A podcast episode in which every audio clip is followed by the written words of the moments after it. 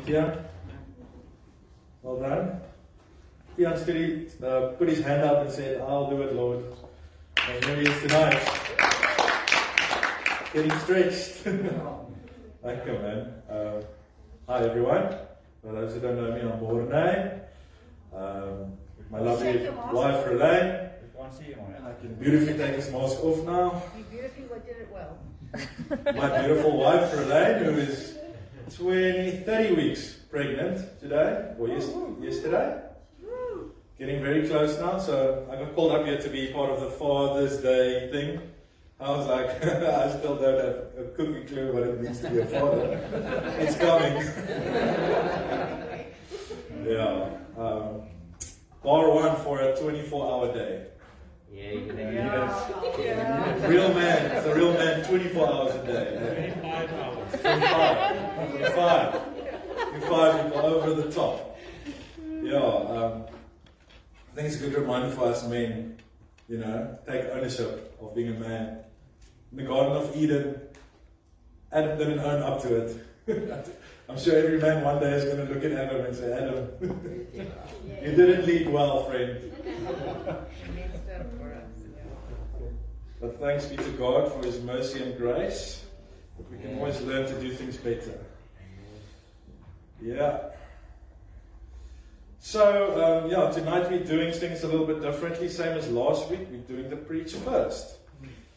And yeah, I just felt like the word that I'm sharing and yeah, the songs that we've also sort of just, that Tareen's put together, I, I really feel like it's just such a nice way to respond to the word that I'm preaching tonight. Um, so yeah, I just ask you guys to open your hearts, um, let it get in there. Whatever is not from God, it's fine. You know, uh, let it go. But if God is speaking to you, open your hearts. And yeah, I really, I would love for us tonight to just respond to that in worship. Um, that'd be really cool. Is that good? Okay. Okay, so um, I, I sort of prepared a message just around what's been happening in the church the last season, and us as Durbanville PM, and the greater Josh Gen. Um, and I thought just before I start tonight with the word that I'm bringing, I just sort of want to bring sort of reminders of where we find ourselves at this point in time. So last week, Ryan's message for me was really good. We went, yeah, I listened to it online, but it was really good for me. Um, he spoke about self-control, self-reliance, not relying on your own strength, um, learning to rely on the Holy Spirit, um, and bearing fruit um, so that the world can see Jesus in us. You know, we can be the best person in the world, but if we don't bear spiritual fruit, how's Jesus going to be noticed? Um, know, perseverance, obstacles that will come our way, uh, and ultimately just displaying Jesus to the world. And then looking a bit further back, I really felt like we've been in a season of what it means to love each other. I'm sure a lot of you can, can witness with me with that. Like, what does it actually mean to love each other? Um, yeah, it's really, I felt like God was defining it for us. It's like, it's not something that you see when you watch Friends on TV. Friends doesn't define what love, loving each other looks like. God does that. And I, I feel like sometimes a redefining of that needs to happen by God so that we can really know what it means to love each other. Um, not saying we do at this point, but we're learning, aren't we? yeah. Um, John 15, verse 13 says, Greater love is no one than this, that someone lay down his life for his friends. The best definition of love that you'll ever find. Person that's willing to lay his life down. That's how Jesus defines it for us. Um, Andrew recently shared a post where he said, If you have no love for your brother, how can you possibly love God? And I think that's, that's what the Bible says. If you're, not, if you're not able to love your brother, it's not possible to love God. Because if you love God, you will love your brother. That's a good thing for us to measure up. So, I, I had a few questions here that I'm actually asking myself, and I'd like to share with you guys how I'm answering these questions. And so they say when you're preaching, it's a lot like leading a community. The only difference is you ask the questions and you answer the questions. so you're answering it on everyone's behalf. That's why everyone would usually make a joke. Good question. Let me answer. Yeah. Anyway, so how was I challenged by this? Well, I was challenged that am I actually loving people? Um, I realized in many ways that I often find myself not loving the way I should be loving. Am I giving up my rights? Am I putting a 10 above everyone's heads? I mean, Ryan was, has been preaching that for a lot lately. Uh, and it really started showing to me something that, that Andrew's been showing about cancel culture. It's like how easily do we dismiss each other? You know, it's like you're not measuring up to my expectation, dismissed. You know, so now there's no more value that you can add to me. I'm done with you. Suddenly we do those things. I really felt like I'm still doing those things. Like I easily dismiss people. Yeah, so I've been challenged in the love, learning how to love, um, learning how to do it differently, and recognizing when I'm actually not doing it well. Um, so yeah, then from there, I'm just moving to our bigger picture that we've had with the greater Josh Gen, this whole escaping Babylon thing. Um, just quickly want to go through that. Things that stood out to me that man's rebellion against God is what secures Satan's rulership in this world. For no other reason. It's our rebellion against God. Secures his rulership. And we learned about the mark of the beast, this arm and forehead thing, that the hand is your actions, that the head is your thinking, you know, and we also learned that this is actually a counterfeit of God's way. Um, like Jews to this day wear these symbols on their hands and on their foreheads to, to be symbolic of I'm, I'm, i want to think the way God thinks, I want to act the way God acts. Uh, so yeah, thinking and behaving has been challenging. Um, and yeah, so I, I ask myself these questions. How much does do I give to the devil in my life, and how much do I give to God in my life? I mean, I think it's choices I make every day. It's like, am I now I'm doing it for Him, or am I doing it for God? You know. Um, so, and one thing that keeps on popping popping up for me with this is our rights. how much rights do we really have in the end of the day? Um, can I give up my rights? And can I be okay with that? Bob Dylan sang a song. I want to quote Bob Dylan in a, in a preach. Because Mike Davis did this a couple of years ago. I thought it was cool. Bob Dylan said, You will serve the Lord or you will serve the devil, but you will serve somebody. In the end of the day, you will serve somebody. And we, we learn through this escaping Babylon that if we serve ourselves, we're ultimately serving the devil. So, does my life display a relationship with Jesus? Am I serving Jesus? Does it, my life display that? Um, so, the main theme, I'm still sitting here with this escaping Babylon thing, is the main theme has been for us to come out of it. Come out of Babylon. That's been the main theme of this whole series. Um, and then to end it off, we learned that there's this horrible name that Revelations calls the compromised church. I don't even want to say the word, but it's a horrible name. And we learned that it actually refers to a compromised church. Um, I think it's a good wake-up call for all of us to shift our priorities on, you know, what the church really should look like. Um, we learned that the church struggles with legalism. So, legalism, in short, rules and laws for everything, boundary on that's the thing, the very thing that saves you in the end of the day. We know that is not true. We know that we are saved by God's grace alone, but we also learned that there's, was a, there's been a lot of license to sin in the church. Um, if we look at the New Testament, um, it wasn't just this legalism problem.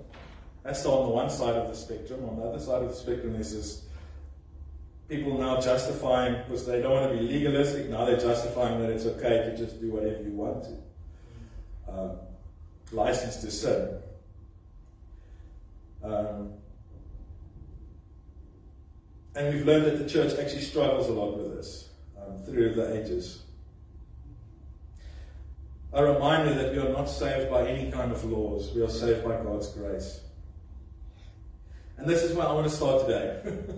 I just quickly want to do a little picture of what we've gone through this last season. Um, and that's really where I want to start today. I want to start with the word grace. Um, and what does the word grace mean? Um, what is grace?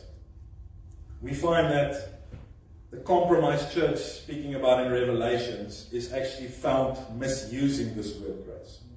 Literally says that, that it's misusing grace. And I thought at this point just to quickly share my my um, story about legalism because I find this quite interesting. So just to give you guys a little bit of a background, I come out of a background of I was a party animal, abused drugs. Um, that's where I found my freedom. You give me any anything that would not make me sober, and I'll be in my happy place. And that was my way to get away from the world and all the problems and all the fakeness in the world and all these things. And yeah, that was really where I was in my early 20s. Um, and I went to rehab and I got radically saved in rehab. God confronted me. Um, and I realized that He is the truth and that He's actually the freedom that I've been looking for my entire life. Everything I've always been looking for and the other things was actually meant to be found in Him. And I, nobody preached to me, nobody ministered to me. God literally came into my room and just started showing me. and I was, that night, I was convinced that God is so real, He's so alive. Um, and the funny thing, I mean, coming out of that is I grew up in a background, I think, heading up to where I found myself in that place in my life was I grew up in a background where I went to church. And I'm not naming or shaming any church that has done it wrong here tonight, but I went to a church where a lot of things were said, but a lot of things weren't ever done. Like I, I never saw Jesus actually changing somebody. Uh, I, I saw a lot of people saying that they're Christians, but they're doing things that Christians ought not to do. And so, even in my drug using years, these people who used to do these things with me who called themselves Christians. I was, I took a lot of pleasure in showing them that they are not Christian. Like, your Christianity is so dead if you're doing what I'm doing. Um, and yeah, so I was the prime suspect to actually be against legalism because it's like doing the right thing is not going to change your life. Um, and for some reason, I always found myself, this is not when I got saved, I found myself like, I can't get away with these things anymore. Like, I can't justify my sin anymore. Like, I was the prime suspect to say it's okay to, to just do things wrong and you know apologize later. But for some reason, when God came into my life, that's the last thing I wanted to do. I was like, "Look, man, like something in this." So I guess it's like almost.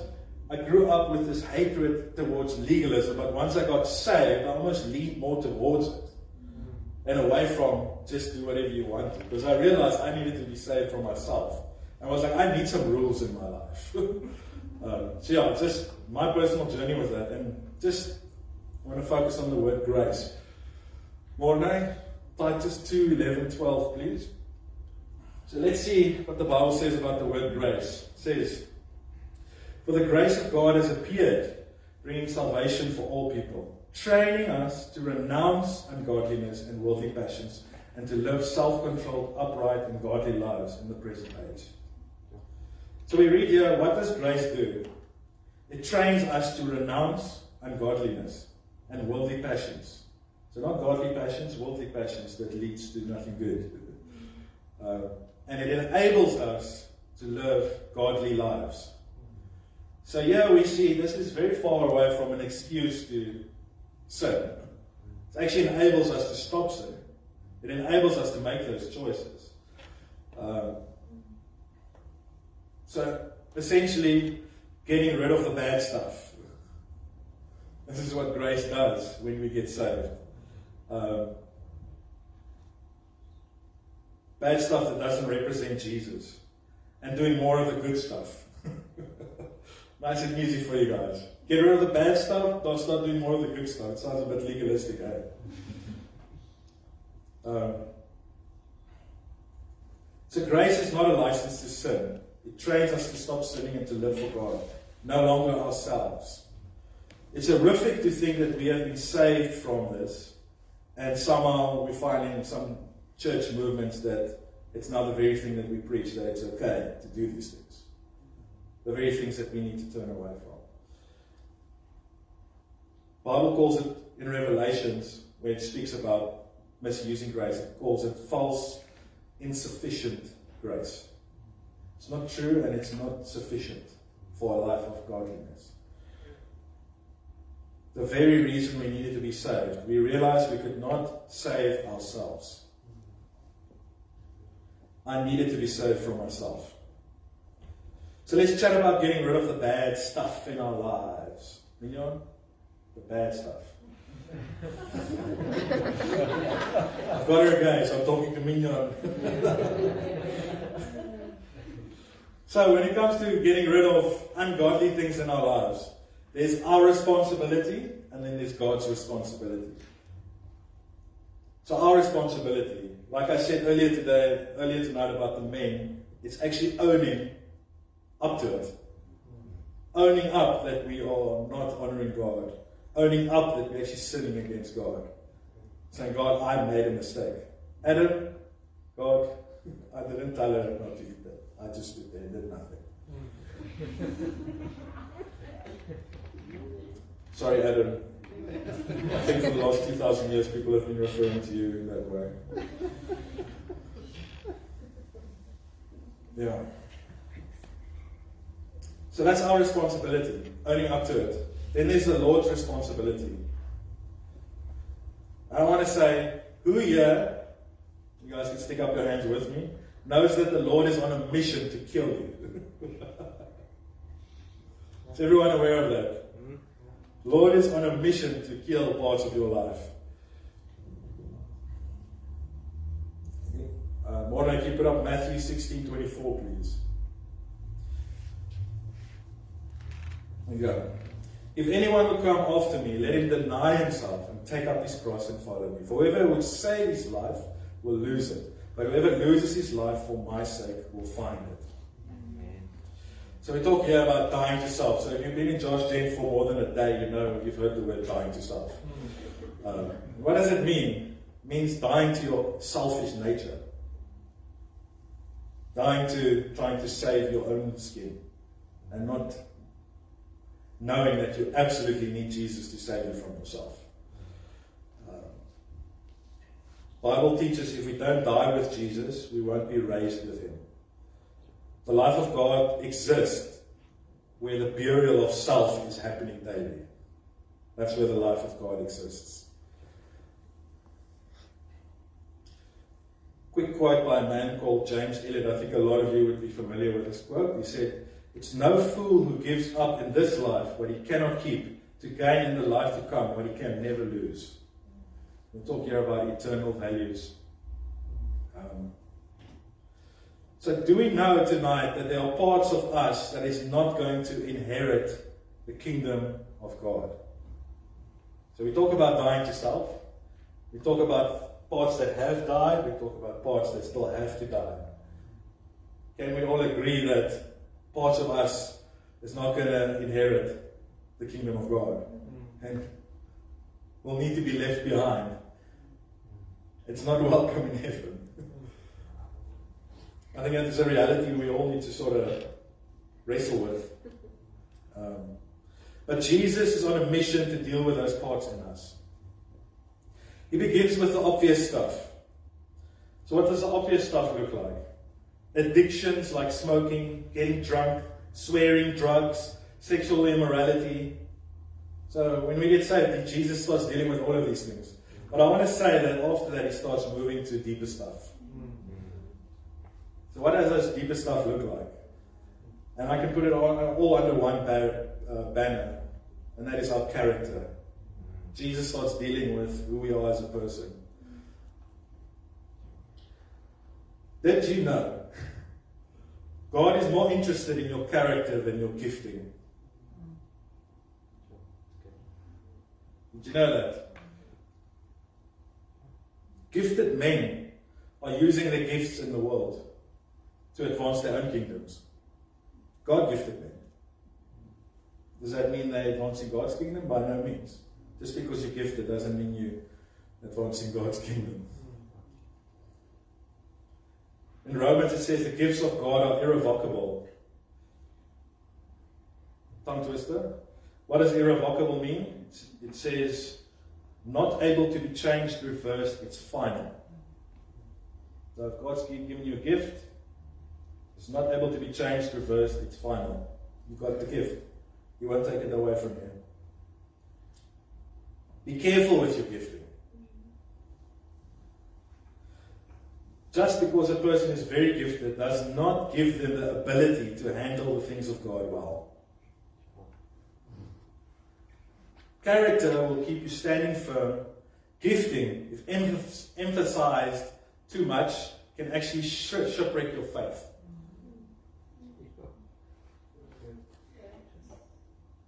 Good. So you've got a massive ability to preach. You've got a massive ability to lead worship or whatever it is. There's no character. That thing can actually shipwreck your faith. So when I think of character, I always think of this scripture, and God spoke to me powerfully in the first year of my salvation through this, and it's probably my favorite verse in the whole Bible. It's Philippians 1 11. So we've got the NIV version there. I'm going to read you guys the NLT because that's what I was reading in my first year of salvation, but I think it says the same thing. It says here, May you always be filled with the fruit of your salvation, the righteous character produced in your life by Jesus Christ. For this will bring much glory and praise to God. Did you guys hear that? May you always be filled with the fruit of your salvation, the righteous character produced in your life by Jesus Christ. For this will bring much glory and praise to God. So, look, what stands out for me here is that praising God, the character He produces in your life, will bring Him much praise and glory. Much more than standing here on a Sunday and saying, Lord, we glorify your name, we praise your name. The Bible says that the character that God produces in your life will bring him much glory and much praise. Isn't that amazing?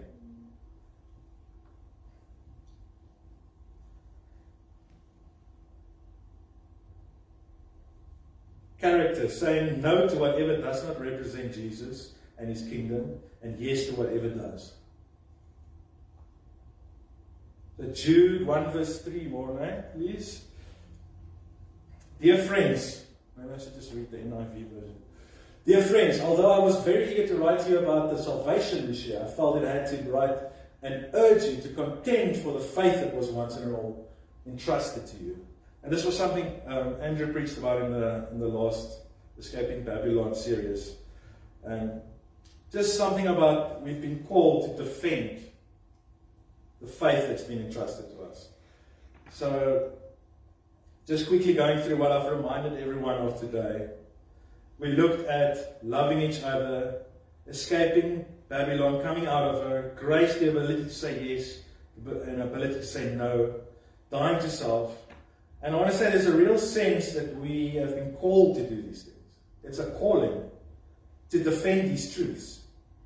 Like these are things that the Bible teaches us, but we've been called to defend these things, to uphold it. It is a calling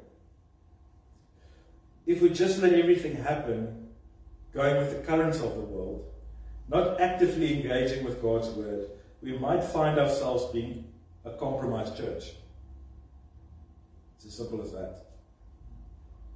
This horrible church we learn about in Revelation, and I want to say there is no good thing laid up for the future of the compromised church. There's nothing good going to come from that. And so this, um, thank you for listening to me this long.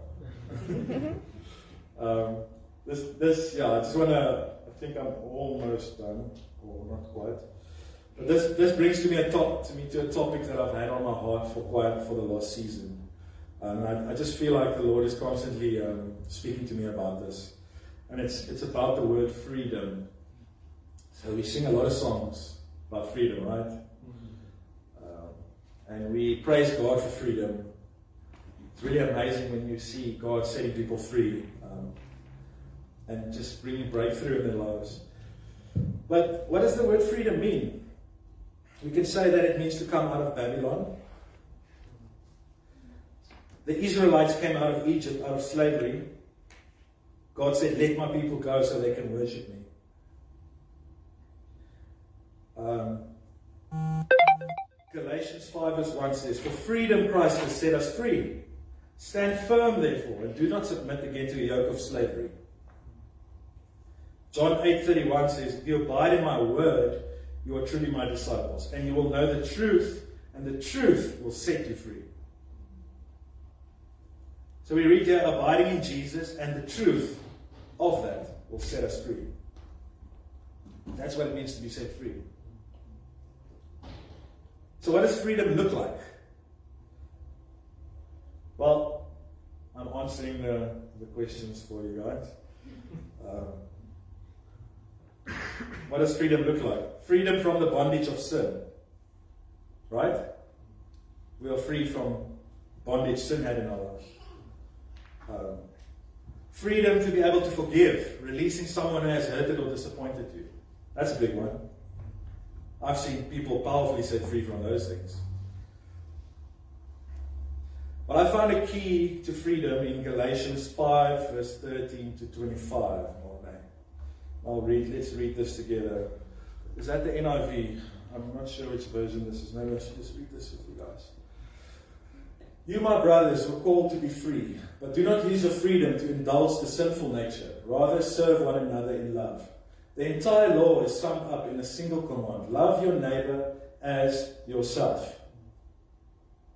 If you keep on biting and devouring each other, watch out, for you will be destroyed by each other. So I say, live by the Spirit and you will not gratify the desires of the sinful nature.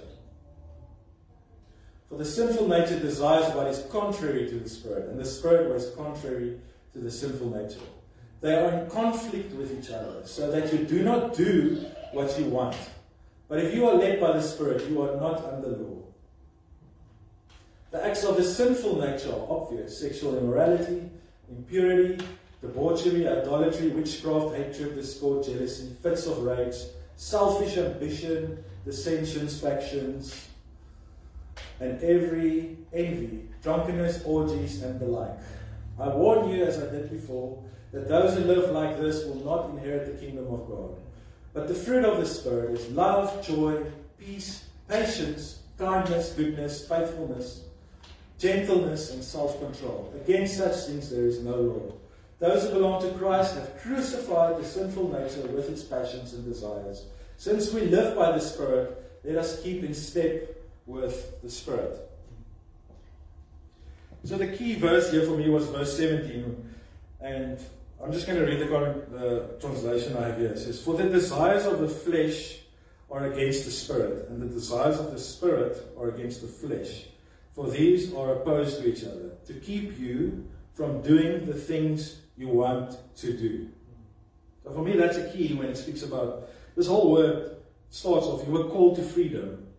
But it says this whole thing keeps you from doing what you want to do. So, can I say, based on that scripture, freedom means to not be dictated by the desires of the flesh, but to walk in God's Spirit? Can I say that tonight? So you're no longer enslaved to the dictates of your flesh, but you are led by God's Spirit. For freedom Christ has set us free. Stand firm, therefore, and do not submit again to a yoke of slavery. So the context here is actually they were addressing legalism. They were talking about circumcision. That nothing we do can earn salvation. You can't add to salvation that Jesus has given us. Circumcision means nothing. Only the blood of Jesus can save. Only abided life in Jesus can produce good fruit.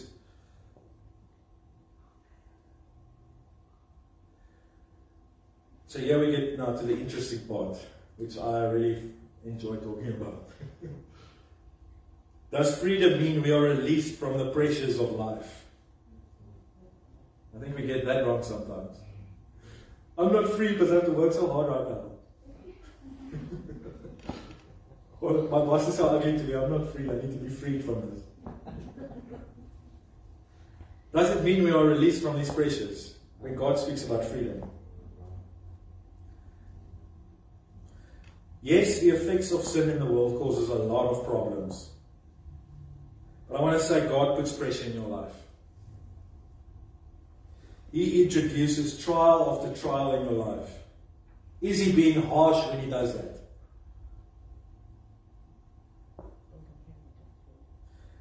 Is he taking away your freedom when he allows these things to take place?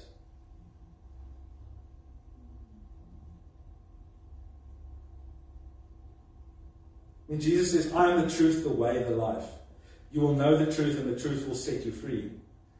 I want to suggest that he brings greater freedom into our lives. The person of Jesus. When we allow him to do what he needs to do in our lives. So for me, that almost speaks of like, I don't actually know how to get free, but he does. And I need to allow him to do whatever he needs to do so that I can walk in more freedom.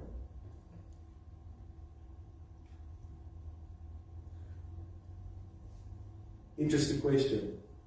And I'm sure by now all of us should be able to answer this one. Does Satan offer us counterfeit freedom?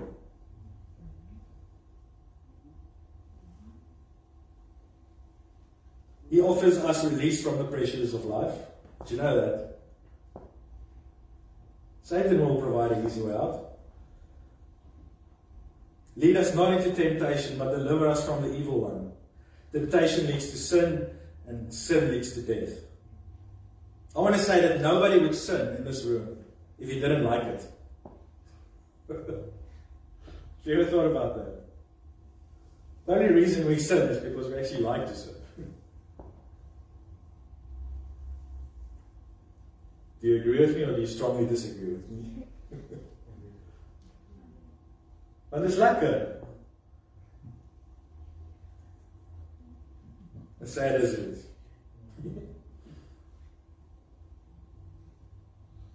We enjoy sin, that's why we do it. Can we sometimes try to find freedom in Satan's ways? And I said you're reacting instead of responding in a godly way. So what do, what do I mean when I say that? Galatians 5:13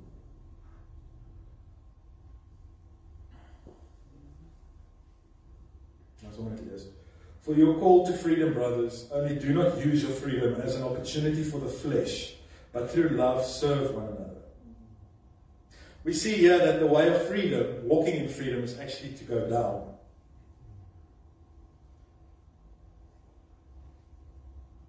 And I want to remind everyone that going up in God's kingdom actually means going down, taking the lowest seat. That is the way of freedom. Laying down your rights. So I want to ask everyone here tonight are you okay with laying down your rights? do you, do you still feel like you've got rights in God's kingdom? are you okay with that? I want to suggest that if you are truly free, you will be okay with having no rights whatsoever. You'll be totally fine with that. Are you submitted to God? It comes down to trusting Him and trusting the leaders He's placed over you as well. If He is the truth, only He can truly bring you into freedom. You guys agree with me? Trusting God for release, refreshing, breakthrough in the trials and pressures of life. Only trusting God for that. So are we really free? And I want to say, very often we find we are not. I have to look at my own life right now. Well, not right now, but I often find moments where I'm like, right now you're not walking in freedom.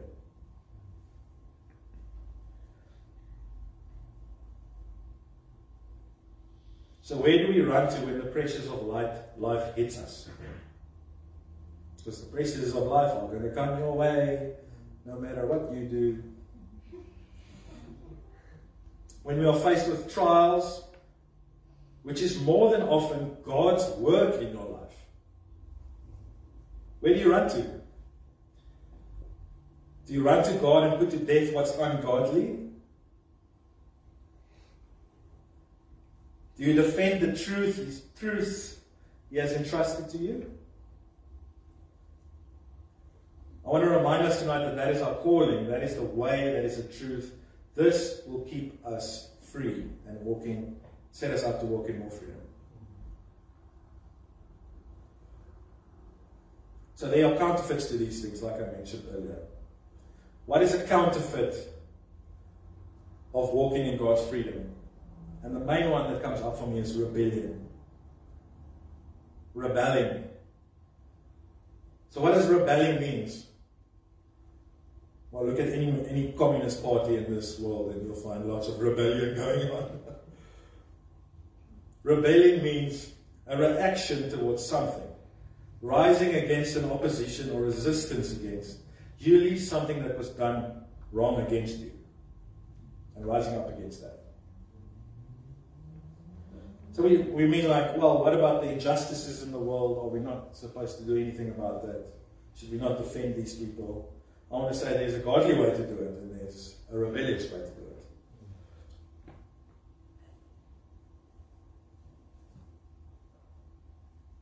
I will do things my way. What's that Frank Sinatra song? I did it my way. Richard Gordon says that's the anthem of hell.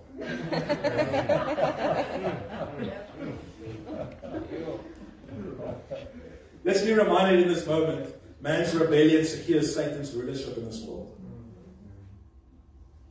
Even when we think we are taking control, subtly we are giving rulership to the devil and rebelling against God. This is not freedom at all.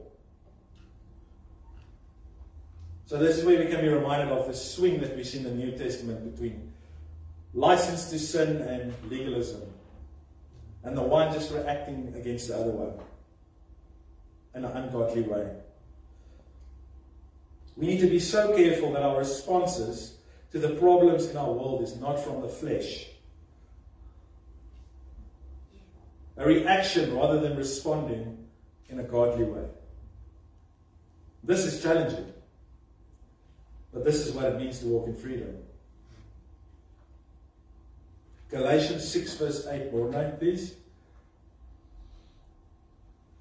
The one who sows to his own flesh will from the flesh reap corruption, but the one who sows to the Spirit will from the Spirit reap eternal life.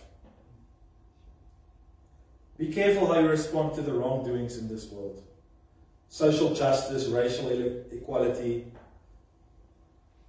These things all ends up ends up in things like cancel culture that we've learned a lot about in the last season. And these things are actually demonic at its core, the way that it operates. And this is something that should challenge us in our daily living. Small things we deal with every day. So God will apply pressure to your life to bring you into greater freedom. Yay, what a joyous thing to hear. I think if we're truly free, we would embrace these things. If we truly want to walk in freedom. He will reveal to you where your character still needs to be changed so that you can walk in greater freedom. So, how does He call us to change? How does God call us to change? What does the Bible say about finding your life? Well, first you have to lose it. First thing you have to give it up. Whoever would save his life will lose it, but whoever loses his life for my sake will find it. Whoever finds his life will lose it, and whoever loses his life for my sake will find it. He calls us to die to ourselves, to give up our rights. So at this point, I, I thought I should mention, and I spoke, me and Kobus was speaking about this yesterday, and Samuel as well. I think I saw Samuel on the stream. How's it, Samuel? But some of us has it easier than others. This fight for freedom. Some people are born into more struggles than others. So if you've got some people have more reason to react in the flesh than others, does that make sense? Some people have more reason to be upset than others. And these are environments that we find ourselves in. And I want to say, like, you know, we can't actually compare ourselves, our station in life to others, if we understand God's ways. We actually find that there's no room for that. And why? My question is Are all men equal? Is every person's station in life equal? I'm reminded of Philippians 2, verse 5, where it says, Have this mind among yourselves, which is yours in Christ Jesus, who, though he was in the form of God, did not count equality with God a thing to be grasped, but emptied himself by taking the form of a servant. So instead of looking at, I'm God, I'm supposed to be there, he actually went down rather. And that really for us is the way, of the way of the kingdom. Rather took the form of a servant. There was no room to compare our station in life with others. If there's anything like that in our lives, I, will, I, will, I can confidently say to you, in God, those things need to go. There shouldn't be room for that.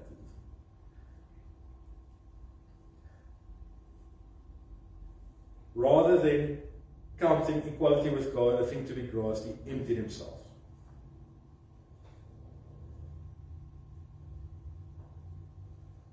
So we are called to serve.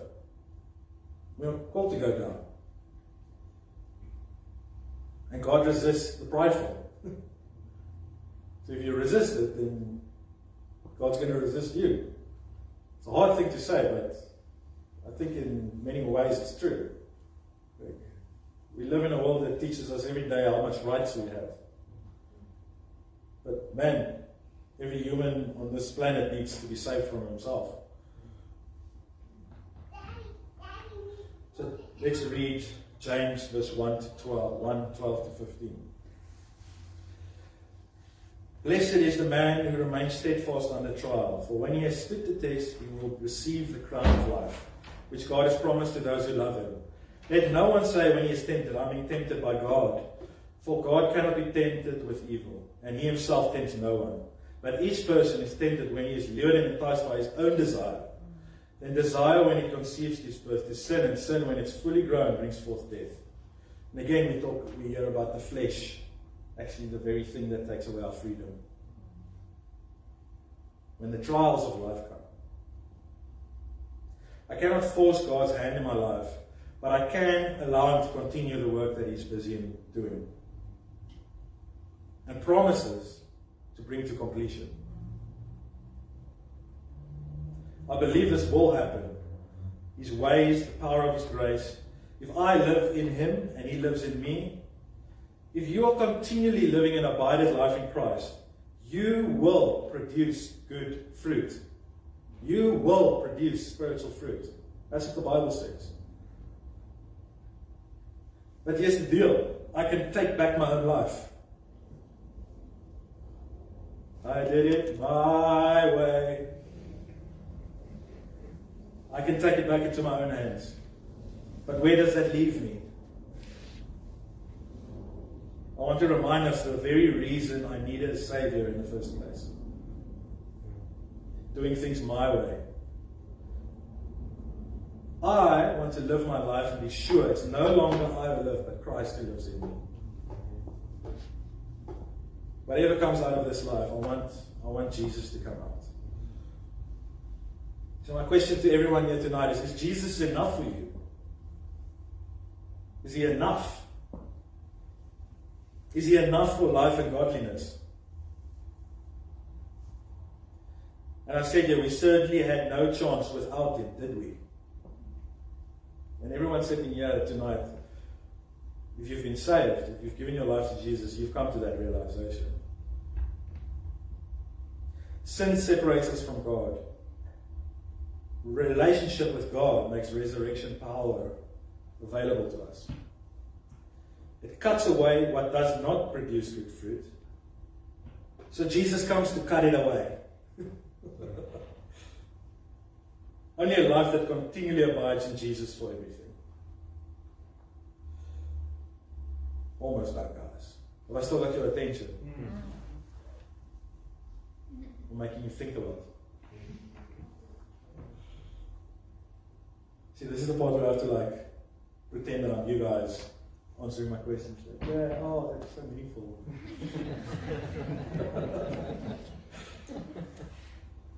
so a life that continually abides in Jesus. So Jesus produces a character in your life that testifies of his power to change a person. And that will bring him much glory and praise. Even if you're a good person in worldly standards, Jesus transforms your life. You will look different than you did before. If you don't look any different, a question that should be asked do you abide in Jesus for life? Or are you finding your life in other things? How does your relationship with Him look? Or are you just plain being a Christian? Hebrews 5 verse 7 says, In the days of his flesh, Jesus offered up prayers and supplications with loud cries and tears to him who was able to save him from death. And he was heard because of his reverence. And really, what stands out for me here is even Jesus did not dare do things in his own strength. He needed the Father to help him. Doing things in your own strength, I want to say that you will be tested on this. And you will see that you are failing. Guaranteed. It's almost like we've all been set up. And God will test us in this. So I just said, look? So I feel like, like in the last season for us, myself and Relaine, what that looks like is I feel God's come and challenged the way that we use our tongues. It's not like in our relationship, it's not like we're swearing at each other or saying mean things to each other. It's just the way that we say things sometimes is a bit sharp. And we're seeing that nothing good is coming out of that. Actually, it's like the flesh just gets wild, eh? I really feel like God's challenging us at the moment in that. And yeah, I feel like where where did that start? There was some message that had nothing to do with it, and suddenly both just got convicted. Like, yo, the use of our tongues. And we haven't we haven't actually had massive breakthrough in it yet. We still trust in God, but that's that's something that we really have to that has to change. I love you. So I will be sanctified till the day I die. We need to settle that in our hearts. It'll never stop. Philippians 3 verse 20 says, Our citizenship is in heaven, and from it we await a Savior, the Lord Jesus, who will transform our lowly body to be like his glorious body, by the power that enables him even to subject all things to himself. So Jesus has the power to transform us, and he will use all things to accomplish this. Everything. so that's that should go over your head at this point. It's like, I don't know how he does it. How can he use everything? Like, I can't grasp everything, can I? I want to read Philippians 1, verse 3 to 11 to us again. And that's why I want to end off tonight. I thank God in all my remembrance of you, always in every prayer of mine, for you all making my prayer with joy, because of your partnership in the gospel from the first day until now. And I'm sure of this, that who began a good work in you will bring it to completion at the day of Jesus Christ. It is right for me to feel this way about you all, because I hold you in my heart, for you are all partakers with me of grace both in my imprisonment and in the defense and confirmation of the gospel. For God is my witness how I yearn for you all with the affection of Christ. And it is my prayer that your love may abound more and more. Love for each other, with knowledge and all discernment, so that you may approve what is excellent and so be pure and blameless for the day of Christ. Filled with the fruit of righteousness, the NLT says the righteous character produced in your life, to the glory and praise of God. So this is where I want to end off tonight, and I think this is a good point for all of us just to go into a respond in worship. Hmm. And I'd love for us to just, as we go into worship tonight, just to bring ourselves before God's God. I give up my rights. I'm yours, God. Change me into what I need to be changed into. And sort of maybe make a commitment in your heart when it gets hard, when the trials come. I'll consider that you are at work. and something godly can possibly come out of this. and saying no to no to those things that do not look like Jesus and his kingdom. Is that cool? Isaiah. Yeah, you had a scripture. Yeah. So we can all stand up. Let's get let's get into worship. Can worship team go up please?